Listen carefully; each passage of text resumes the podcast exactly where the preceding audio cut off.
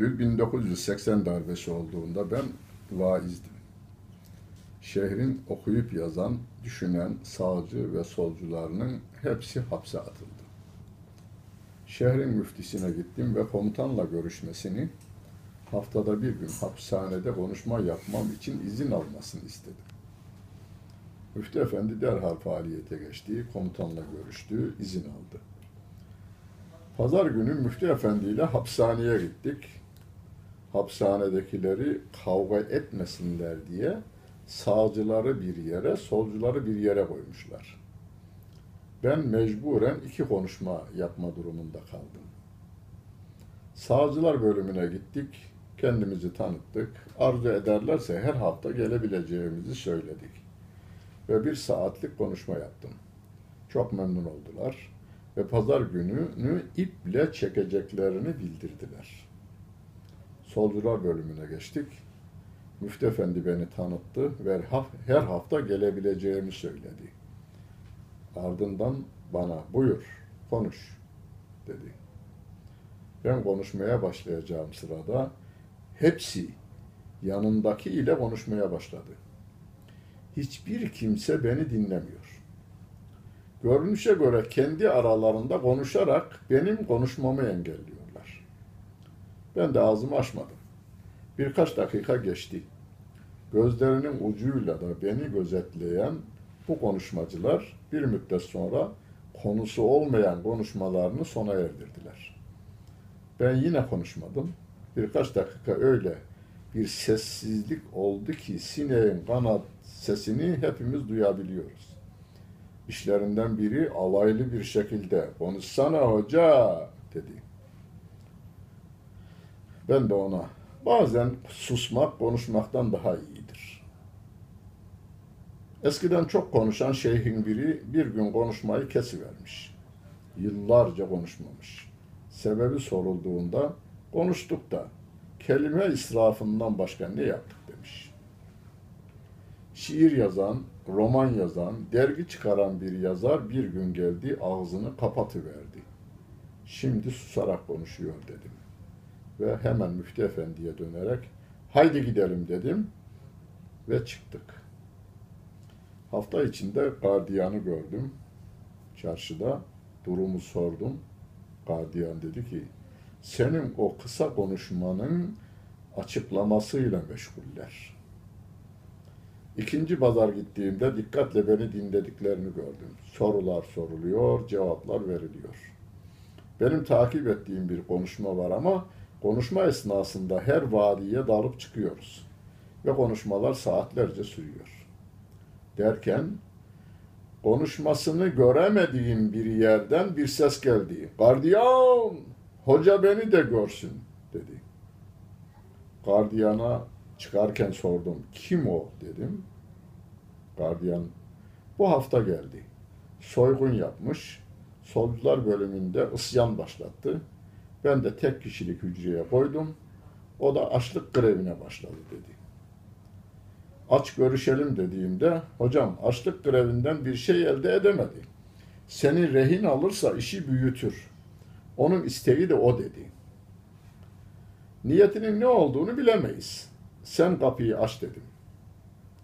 İki kapının içindeydi. Bu kapıyı açayım ama hücrenin kapısını açmam. Kapının önünde konuşunuz. Tokalaşmak için elini verme dedi. Ben hücrenin önüne varınca kod adı Reşat olan ve hakiki adını da hiçbir zaman söylemeyen bu boynu bükük, görkemli bir delikanlı. Ver elini öpeyim dedi. Gardiyanın uyarısına rağmen elimi uzattım. Hürmetle elimi öptü ve nasihat ve nasihat istemiyorum. Senden isteğim beni bu hücreden çıkar. Arkadaşlarımın yanında kalmak istiyorum dedi. Ben de ona bugün pazar bir şey yapamam. Yarın savcıya gider bir ricada bulunurum dedim. Pazartesi günü adliyeye gittiğimde savcı hanımla görüştüm. Durumu arz ettim. Sağ olsun beni kırmadı ve hemen yanımda telefon edip hücreden çıkarılması emrini verdi. Her pazar varışımda solcular bölümünü yöneten çok iyi sorular soran, ikna olduğu vakit hepsine ikna olmaları için kafa işaretiyle emreden birini görmeye başladım. Sağcılar bölümüyle solcular bölümünde olanların çoğunluğu aynı şehrin insanıydı. Aynı dağı görerek, aynı ninnileri duyarak, aynı ezanlarla büyüyerek gelmişlerdi. Kültürleri yüzde 95 aynıydı. Yüzde 5 slogan farkı vardı.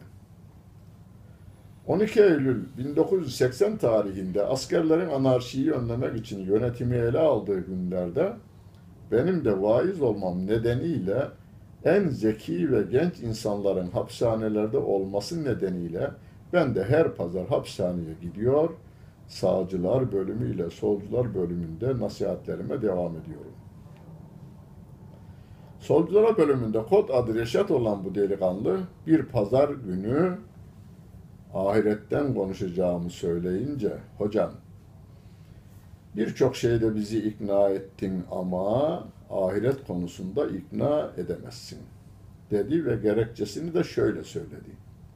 Bir adam denize düşse, adamı balina yutsa, balıkçılar balinayı tutsa, binlerce parçaya ayırsalar, binlerce adam balinayı yese, o adamlardan biri yangında yansa, duman olsa, savrulsa, öbürü toprağa gömülse, ot olsa, koyun yese, et olsa, bu denize düşen adamı Allah nereden bulacak dedi.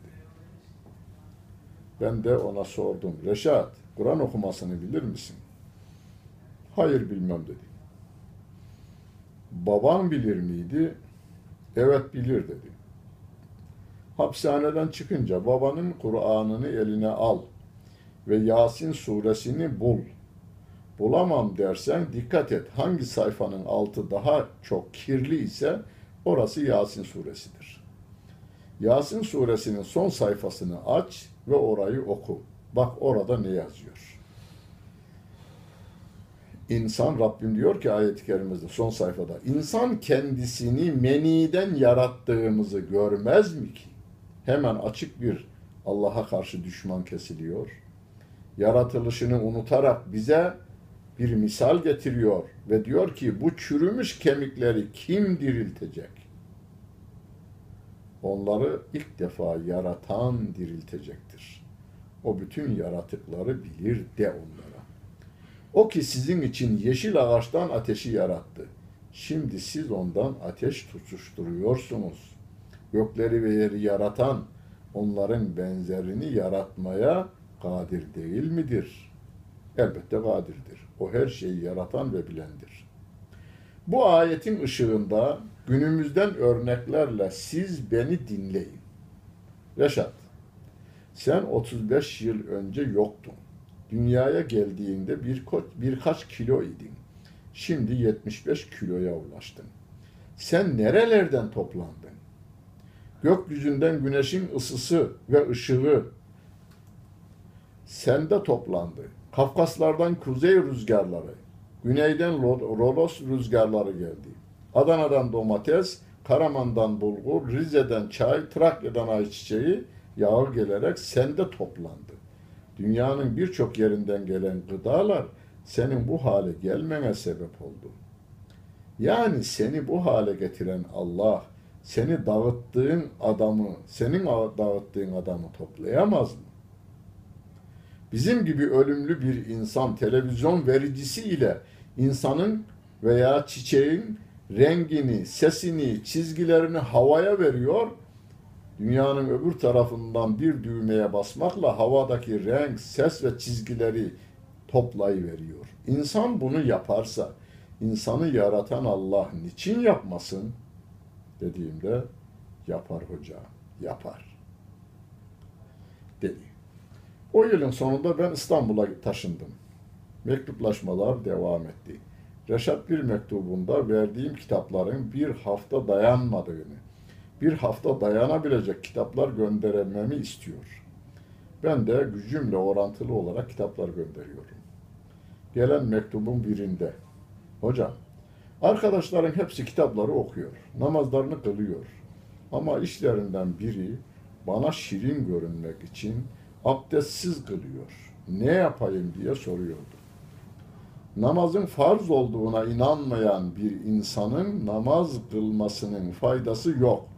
O arkadaşa söyle, namaz kılmak bir iman işidir, inanmıyorsa kılmasın dedim. Reşat mektubu ona okumuş. O da beni zorlamayacak mısın demiş. Reşat da hayır deyince bundan sonra abdestli ve de gönüllü kılacağım demiş. Hayrın nerede olduğu belli değil. O bölümde yara, e, yatan Mamak'ta 3 ay yapılan sorgulamada adını adımı söylemedim diyen 18 yaşlarındaki solcu bir delikanlı. O bölümde yatıyor, Mamak'ta yatmış, sonra Mut hapishanesine gelmiş. Üç ay işkence yaptılar, adımı söylemedim diyor. Hapishaneden çıkınca namazlı niyazlı bir kızla evlenir. Küçücük bir dükkan açar ve mahallenin fahri müezzini olur. Böylece hayatını devam ettirir. Ben de her tatilde, yaz tatilinde onun da dükkanına girer, bir çayını içer, oradan geçerim. Kod adı Reşat olan başka bir hapishaneye nakledildikten sonra bağımız koptu.